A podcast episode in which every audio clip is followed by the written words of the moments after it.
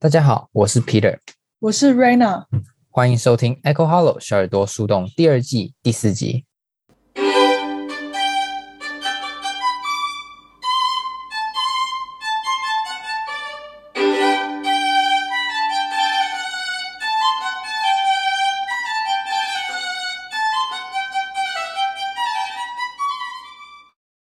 欢迎收听 Echo Hollow 小耳朵树洞。我们希望透过轻松浅显的方式，带大家吸收书中想要传达的理念，以及他们对我们的日常生活能带来什么样的影响。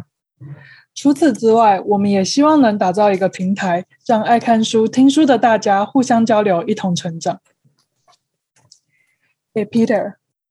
在开始之前，我想问你，就是你有没有过投资的经验？嗯，有啊。我其实自己算有稍微在玩一下台股吧。哦，那我蛮想问你说，就是你在里面学过可能最惨痛的经验是什么？哇，你这问问问题都这么犀利的，直接问最惨痛的是不是？OK，好，那我我觉得我可以分享一下。嗯，其实我觉得最惨痛的经验，可能大家会觉得是赔钱的时候，但我觉得对我来说最惨痛的经验是。呃，错失赚钱机会的时候，哦，嗯，像是呃，过去有一段时间是大家都知道那个航运股涨得很凶嘛，哦，对，对，那呃，当时我记得我很早就是刚疫情开始的时候，我就有买过长荣，那时候那时候大概才三十块吧，大家可能很难想象长荣怎么会三十块，但那时候真的是三十块，我买的时候三十块，那后来涨到六十块的时候我就卖掉。那大家当然都知道，现在可能哇也都是一百多块这种，后来涨到一百多块这种价位，然后就一直都没什么再掉了。所以其实你想起来的话，可能会有一种扼腕的感觉。嗯，就是有那种觉得自己就是哎错失这个一大段的 profit 或是这个 return 嘛，就就错失了这样子的几乎可以再多翻一倍的机会，然后我就给他 就。放掉了，但其实，呃，收回来也，就是当初也是自己估算的吧，就是我估算它价值是六十，那后来是因为呃一些当时运河的事件啊，然后再加上疫情，所以导致这个就运价水涨船高，这也是我没有预期到的，所以嗯，总是有这种这种这种经验吧，相信呃有在投资股市的大家或或多或少都会有类似的经验吧。嗯。其实不瞒你说，我也有投过航运股，真的假的？对，但算是一个经验吧。就是我有在起飞的时候投过，也有在要下跌的时候投过，就是算是一个有被割好、有被割过的韭菜，但是也是有赚了一点钱。但这都不是我们想要在这一集里面谈到的重点。我们重点其实就是回过来，我们其实就是想要和大家聊一聊投资这件事情，因为毕竟在投资这件事情，像 Peter 刚才讲的，就是我们一定是有过可能是赚钱或是赔钱的经验。那在这些经验里面，其实我们就会发现说，投资市场真的是一件蛮混乱的事情，它好像不像是科学有一个很标准的答案，所以其实有人说，投资就更像是一个艺术。它是没有规则，而且很受到环境啊，或是心理因素的影响。像看现在的股市就也知道嘛，大家其实也都是蔓延一种很悲观或是很焦虑的情绪。那其实我们身处在其中呢，我们就会发现到说，要能够长久的在这个股市下很稳定的站稳脚步呢，我们就需要去不断的调试自己。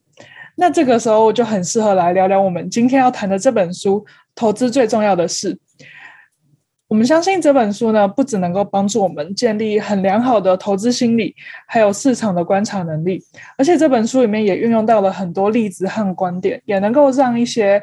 对于投资比较是初学者的人，也都能够有很多的收获。嗯，没错，这本书呢，呃，其实它是价值投资界备受推崇的一本书，那同时也是巴菲特本人呢非常推荐的一本书哦。那么接下来我们就来聊聊这个作者。他的名字叫霍华·马克思。那他其实呢，不知道各位观众认不认识这一位霍华·马克思呢？其实他在美国投资界呢，是与巴菲特齐名的呃金融家。那他创立的呃橡树资本成立的时间也超过二十年了，管理资产规模也目前也已达千亿美元，其长期效果呢表现更是非常惊人。二十八年来，我记得平均复合报酬率基本上是接近二十趴了。对，那大家可能对于这个数字没什么概念。那简单简单来讲，同期的呃 S&P 500，也就是所谓美股标普五百指数的表现呢，只有十点一趴左右。那 MSCI 全球指数呢，也只有四点九趴左右。那反观我们这个橡树资本，它的呃十九趴的这样子的表现，就是非常呃非常厉害的。真的，对，像我们自己，像刚才我跟瑞娜都有稍微分享一下，我们就是都有稍微呃略微有有一些涉猎嘛。相信许多听众也或多或少有一些投资的经验。那我们自己也都觉得，投入市场的时间越久，就越觉得这些大师之所以是大师呢，不是没有原因的，通常都是因为他们坚持做对的事，那不受诱惑、不从众，而保有自己独立判断与思考，才有办法这样持之以恒好几年。其实我觉得这不只是自律吧，这也是嗯对自己负责的一个非常好的这个展现。嗯，可以发现，从商业理财的这一季开始，我们不断的和大家传递了许多的观念，像从原则啊到致富心态，还有现在投资最重要的事。然后也希望我们能够和大家一样，一起在这些大师的想法之中学习，然后找到最适合自己的方法，在这个商业金融市场里面继续的耕耘下去。那这本书里面呢，总共有二十一个章节。我们主要挑了四个章节，也就是我们认为最重要的观念和大家分享。那第一个呢，是在第一章的学习第二层思考。那这个开始之前呢，就想先问 Peter，你觉得第二层思考是什么东西？第二层思考，我感觉就是并非表面上大家所理解的事情吧，就是所谓可能呃冰山底下的那一大片吧。我猜就是肯定是呃不是我们。平常就表面观察能够呃观察到的东西，是需要我们经过呃略微思考一下才会体会到的事情。嗯，我觉得 Peter 这个讲法就很好，就是第二层思考是用最简单的方式理解，就是就是违反直觉，而且是有透过深入思考所以得到的一个想法。那书中就有描述一个很简单的例子。第一层思考呢，可能会在看一间公司呢，就会说：“哦，这是一间好公司，那我们就买这支股票吧。”可是第二层公司可能就会想说：“这一间公司是一间好公司，然后大家都认为这间是好公司，所以这间公司可能就不是一个好公司。”然后我就会更加的去研究说：“哦，这间公司究竟是不是值得我买入股票的？”可是我后来发现了，这间公司它的股价被高估了，它的市价太高，所以我就要卖出这只股票。所以可以发现说，第一层思考和第二层思考，它的脉络其实不一样，而且引导到的结果可能是完全不一样的。那在投资市场上的时候呢，第二层思考不只是会思考说我要不要买一只股票，他可能还会想到说，现在大家在市场上有哪一些共识啊？那我自己的预期或是市场的共识有多大的差异？那我又认为的价格跟市场共识的价格是不是吻合的？那跟它这个资产实际的价值又是怎么样的？嗯，其实换句话说呢，在投资世界中呢，这样子的一个零和的一个环境，参与竞争的时候呢，我觉得身为投资人呢，大家都应该要先问问自己，是否有处于领先地位的这一个。呃，稳固的地位，或者说我有足够的理由去呃站在这样的位置。为什么？因为它是一个零和世界嘛。那如果有人是在这里面是赚钱的，肯定有人是赔钱的。那我们必须要透过呃，像刚才讲的第二层思考，也就是呃，相较于普遍市场上更深入的思考呢，才有办法确保呃我们能够站在领先的地位。那我觉得这个的确就是成功的投资人呢必要的一个前提。那么再来，书中提到一句话，我觉得还蛮关键的。他说，就是呃，如果要达到卓越的投资绩效呢，你就必须对价值有与众不同的观点，而且你必须做出正确的判断。那么这也是非常不容易的事情。嗯，我对于你刚才讲的那一句话也是蛮有感的。不过在其中呢，我对于那一句要对价值拥有与众不同的观点有不同的想法。我感觉作者在这里讲的不是说我们要为了，因为要有一个与众不同、市场上大家都没有想到的观点去努力，而是我认为作者更在意的是。我们产出那个与众不同观点后面的脉络，也就是我们需要透过第二层思考，需要我们有洞察力，然后透过我们对价值的观念，一步一步抽丝剥茧以后，得到一个有很深厚基础而且很有脉络的一个观念。但最后产出的这个观念，如果是跟市场上有些人吻合的，我其实我觉得也没有关系。就是他这里的与众不同，我认为不是一个很必要的条件。嗯。我其实蛮好奇，为什么你会这样觉得？为什么你觉得它不是一个必要的条件？因为我觉得它这里的与众不同不是一个需要追求的事情，它是一个当你做到第二层思考以后，你有可能会达到的事情。因为我觉得很多时候，我们一开始直觉去理解这句话的时候，我们可能会以为说，呃，我那所以我现在要。达到一个与众不同的观点，我要怎么做？那我们可能就会有点偏离了我们一开始要思考的方式。我认为，比起去追寻一个拥有与众不同的观点，不如说我们应该去追求的是透过第二层思考，去思考一些别人在直觉上不会思考到的事情。嗯，所以你的意思是说，你认为我们应该要专注于做出正确的判断？然后进行更应该说，我们应该要更专注于第二层思考，而得出正确的判断，然后进而我们自然而然就会有一些与众不同的观点，而不是以达到这样子有与众不同的观点为目标来进行思考，是这样吗？嗯，对。哦，我觉得这是一个蛮重要的一个观念导正吧，就是希望大家就是也不要就是可能。看到哎这样子的一个金句，你就觉得 OK，本末倒置，然后就 想说哦，我一定要跟大家不一样。嗯嗯，对。然后其实我个人对于这个也是算有体会吧，就是说，嗯，从众其实不一定是坏事，就我个人经验来讲。但是呢，盲目的从众肯定是一件坏事。我觉得一个不错的例子就是像我前面讲过这个投资航运股这件事情。就比如说，当初不是说我六十块就卖了吗？然后其实它涨到一百块的时候，我的朋友就在问我说：“哎，要不要进场？”那时候我就在想说：“哦，大家都在冲啊，我就觉得它已经 overpriced，然后我就觉得大家都已经怎么讲？那就是一个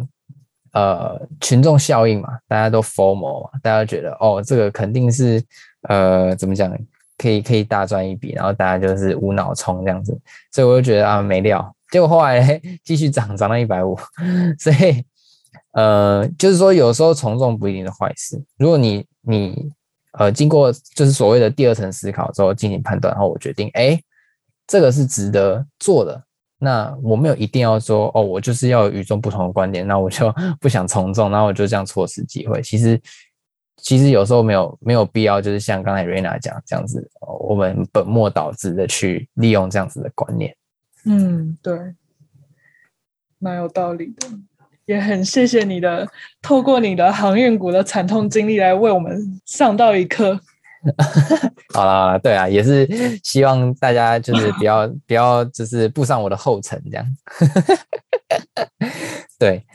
好，那么接下来我们就来介绍第四章，呃，也是我们认为非常重要的观念，也就是找出价格与价值之间的关系哦。其实我觉得这就是这本书非常核心的一个观念，它所要探讨的就是所谓价值投资到底是什么。那么这个毋庸置疑啦，价值投资最具代表人物当然应该就是巴菲特本人，华伦巴菲特。那这个投资策略其实是源自于巴菲特他的老师哦，叫做班杰明格拉汉。他提出了一个概念，他说每间公司都有自己的内在价值，那当公司的股价和内在价值有较大的差异时，股价就有可能会出现过高或过低的价格。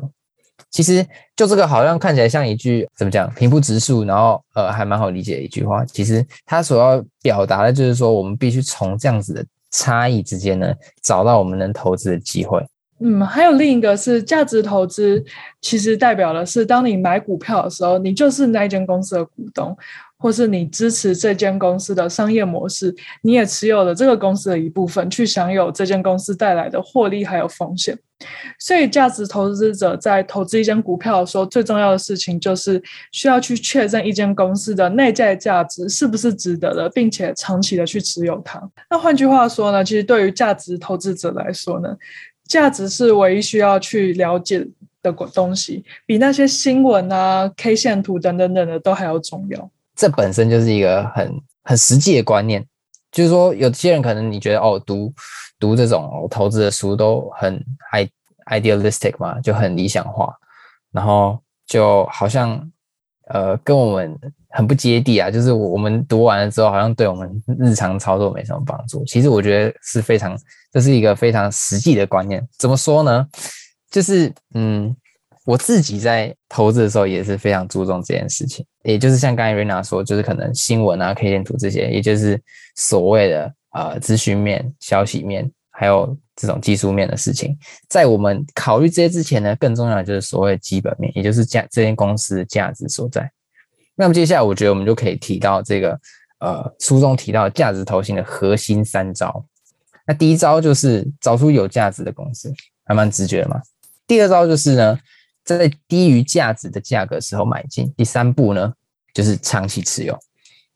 嗯，那找出有价值的公司呢，就需要用到刚才讲的第二层思考。要能够在低点的时候买进呢，就需要去了解市场的周期，还有你的风险管理，还有纪律。那需要去长期持有呢，肯定也是需要有很好的观念，还有耐心。也就是在接下来的书中可以了解到的许多想法。我其实觉得，呃，对我来讲啊，我觉得，呃，虽然说他这边就是在强调这个。呃，价值投资这个核心的三个观念有没有？但我觉得其实大家也没有必要很局限于，就是说哦，我一定要就是用这些方法，因为嗯，说实在的，刚才前面我们可能也有提过，或是说呃这一季的到目前为止，我们其实也常常都有提到说，我们虽然分享这些很多很多很重要的观念，是不是？但是投资这件事情还是非常个人的，大家都应该要自己去摸索出自己比较适合的投资的方式。只是说，我们必须要透过学习来打磨自己的心态，然后再去做出这样子的投资决定，而不是就是呃盲目的做决定。嗯，我觉得 Peter 讲得很好，特别是在要如何不盲目的去下每一个投资的判断，都需要很多的观念或是资讯的学习。那接下来也会有一个是我觉得在不盲目的追寻投资上面，很需要理解到的一个观念，就是风险。那这也是第五章到第七章里面想要和大家传达的。那第五章呢是理解风险，再来是确认风险，然后第七章就是控制风险。我们就先从第五章的理解风险开始。那风险呢，其实就是一个几率事件，它是一个在未来有可能发生的事情。那其实我们看到现在许多历史上的大型的金融灾难呢、啊，还有黑天鹅事件等等，其实都是因为我们没有成功的去理解到风险这件事情的发生。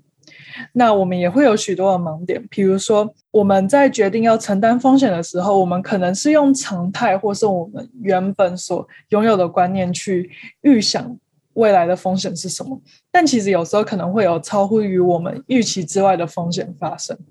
而且我们可能会低估了变动的可能性，也没有意识到说风险是会改变的。而且作者这里也提到了一个很需要让我们警觉到的观念是：一般人可能会高估自己衡量风险的能力，那也可能会高估自己对于没有理解投资运作机制的理解能力。那接下来讲完理解风险之后呢，我们就必须进到确认风险的这个步骤。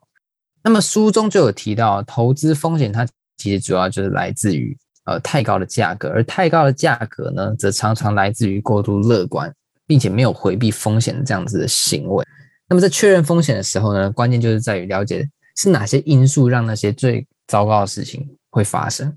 那么更进一步去说呢，其实即便在投资人情绪高涨的时候呢，我们都必须要进行确认风险的这个步骤，只要察觉出目前是到底是什么情况，我们就能更有效率的去辨认出，诶，导致崩盘所需要注意的一些细节。那在讲完确认风险以后呢，下一个我们要讲的就是控制风险。在控制风险上呢，需要注意到的就是，亏损其实是有可能发生的，它也有可能是我们投资组合中的一部分。因为没有亏损呢，不一定表示我们建构的这个投资组合是安全的。那相对的，一个安全的投资组合也有可能会拥有亏损。那拥有亏损怎么办呢？只要我们能够很好的去控制我们的风险，去想办法缩小我们亏损的比例的话，我们也有可能让这一档有亏损的投资组合呢，能够撑过艰困的时期。作者在这里也讲到了。在一个人的投资生涯中呢，其实很多投资人的成功取决于他们多少次投资的失败，或是赔的多惨，而不是他们投资有多成功。换句话说呢，我们的成功有时候是取决于我们输了多少的钱，而不是我们成功的赚了多大的钱。那所以，优秀的投资人的标志呢，就是能够技术高超的去控制我们风险在投资组合中的存在。这也让我想到我们在上一本《致富心态》里面那个让 Peter 感到很印象深刻的那个观念吗？就是长尾效应。嗯，我自己印象还是非常深刻啊。读读到这一本的时候，也也时常会想起那个长尾效应的观念。嗯，我觉得长尾效应就很能够跟控制风险的这个部分做结合，我们就会发现到说，其实。呃，在一个人的投资之中呢，有少部分的亏损，或是有几次的失败，其实是有可能的。但是最重要的是呢，只要我们能够控制风险，或是我们能够把握那个良机的话呢，最后我们大赚一笔起来的时候，我们整体来看的投资表现呢，可能还是会很好的。嗯，我觉得这算是一个两面一体的，呃，可以一起理解的观念，或是呃理解之后呢，一起运用的观念。因为像是这一边呃控制风险的观念，也就是在提醒我们要控制我们赔的有多少钱。那反过来讲，长尾效应在提的就是说，我们就长期来讲，如果我们有办法坚守我们的观念，然后之后等到我们大赚一笔的那一刻，那也是要看我们赚的有多多。其实一方面就是在讲我们要控制我们赔的少一些，那赚的我们要确保能赚的越多越好。其实我觉得这是一个两面一体的事情，我们可以一起把。呃，当做两个观念呢，一起来进行运用。那么讲完了前面这些观念啊，包含这个呃第一章、第四章以及五到七章呢，接下来我们想要跳到这个第十五章，也是我们认为非常重要的一章呢。它所要讲的就是察觉所在景气的位置。那这个详细来讲，其实就有两条法则，书中所提到的。第一条法则就是说，多数的事物呢都有周期。那么第二个法则呢，就是说，在其他人忘记法则一的时候呢，就是产生获利和亏损最大的机会。那我个人觉得这个很有道理。嗯，怎么说呢？嗯，我觉得就书本上里面来讲的，呃，这个呃解释哈，就是说每隔一段时间呢，当上升的趋势或下降的趋势持续了很久，呃，或是到达极端的时候，就会有人开始说，哦，这是好像不一样哦，然后呢，他们就会。呃，认为说哦，这个旧规则就就不再有效，然后他们就会开始做出可能诶比较不一样的一些决策，但结果却会显示呢，诶旧规则仍旧有效，那周期就重新开始。所以其实呃，他想要呃 indicate 想要呢暗示我们的意思就是说哈，这个市场跟就像地球一样，万物都有周期。但是这个周期，它虽然看似是一个非常 predictable，是一个好像大家都理所当然的认知到了一件事情，怎么可能会创造机会？其实就是因为大家会因为觉得，哎，现在周期好像不适用了。大家当大家不再相信这个周期的那一个时刻，就是我们能抓住机会的时刻，而且这个会一直重演。所以我觉得这个是书中想要提醒我们的事情。嗯，我觉得你讲的蛮好的，而且像我们刚才讲到价格与价值的关系呢，要能够找到那个低于价值的价格买进呢，我们就也需要去了解到市场的周期，理解到我们现在处于市场上或是股价上面的哪一个位置，才有能够做出正确的判断。嗯，没错。那这也会来到，我们也会想和大家推荐的是。这个作者呢，其实就有第二本书，就叫做《了解市场的周期》。那如果听众朋友呢，对于如何了解到市场周期，或是我们所处于的位置，有想要更进一步的了解呢，我们也欢迎大家可以去阅读这本书，会有更深入的解释。那总结这本书，投资最重要的是呢，作者不止讲了我们刚才有和大家提到的第二层思考，价格与价值的关系、风险以及确认景气还有周期的位置以外呢，作者也讲到了许多关于心灵层面，例如要如何敏锐的观察，在心里面如何用理性去在市场中进行投资，又如何要确保能够在逆境中生存。那剩下的部分呢，也能够留给读者呢自己去阅读还有探索。那在这里，我们也想分享，就是巴菲特曾经讲过的一句话：当别人恐惧的时候呢，我贪婪；那当别人贪婪的时候呢，我戒慎恐惧。那这我也觉得是一句对于每一个在股票市场中的人很好的一句提醒的话，就是我们需要时常的保持理性、警觉的心态去面对市场上的每一个变动。听完巴菲特这句话哈，我其实就觉得呃心情就好一点了，因为其实这一句话或许是一个呃像很像一一一种提醒吧，就是说哦，我们不要呃总是呃就表面上去理解每件事情，比如说当别人恐惧的时候，我们就觉得哦啊、这个是一个很惨的情况，或者是当大家觉得哦这是一个好机会的时候，我就哎我就也认认为是这么一回事。就是他，我觉得他是这样子在提醒我。那我其实就心情更好的原因，就是因为就是哦，我今天就一直重复利用这个例子。但是就是像我当时在投资这个股票的时候，对不对？我当时三十块买进，那我六十块卖出，我其实已经赚一百趴嘛，已经赚一倍了。那我当时就是，哎，我我就我就自己认定我就出场。可是当时后来不是涨了一百块吗？那大家就开始哎觉得哎该该进场了，要赚钱这样子的的时候。我就我就很小心谨慎嘛，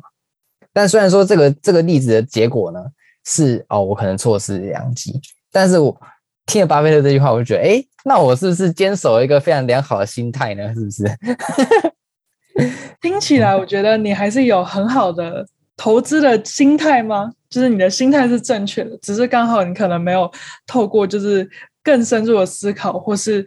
呃，刚好你认为的价值就是和。价格有那么一点的落差，嗯，对，这个可能就说明我可能经验还不够吧。其实说，呃，我我对于市场了解还没有呃像巴菲特这样这么 这么老道，所以我觉得这也就体现就是说，我们光是呃学会这些观念是不够的。不要觉得说哦，我们今天呃就是哦，我读完这本书我就无敌了，我就哦我就是我巴菲特加持，我肯定是哦百战百胜。你不要这样子想。就是我们还是需要花很多时间去进行研究，然后呢，呃，去去增加自己的见解，这样子，而不是就是说，哦，我今天观念正确，我就呃就觉得无忧无虑的这样子。那么接下来呢，呃，我觉得我我们想要来分享一下我们这个印象特别深刻的呃一句话吧。那我自己也想印象很深刻的一句话就是，呃，当其他投资人无忧无虑时，我们更应该小心谨慎。那当投资人惊慌失措时，我们更应该更为积极。我觉得这句话虽然跟前面讲有点像，可是我觉得它，呃，让我怎么讲，更我觉得更适合放为一个类似座右铭的感觉。就是，呃，读了这句话的时候，就会让我对于面对接下来做出的决策呢。更有一个底气吧，然后也更知道我该去注意的事情是什么。那我自己话呢，最印象深刻的一个建议就是学会别人不会的事情，用不同的角度呢去看待问题。那我觉得这句话呢也一直帮助我在呃，不管不论是投资啊，或是在呃更广的商业，或是在生活中的其他领域，都也不断的用这个角度去思考，不断的去精进自己。那以上就是我们这集对投资最重要的事的分享，然后也把这本书推荐给大家。如果你喜欢这集的 Podcast，可以在 Apple Podcast 或 Spotify 上面留下五星好评和给我们的话，也可以时刻关注 Echo Hollow 小耳朵树洞的 Instagram 账号，和我们一起透过看书、听书，互相交流，一同成长。我们下一集再见，拜拜。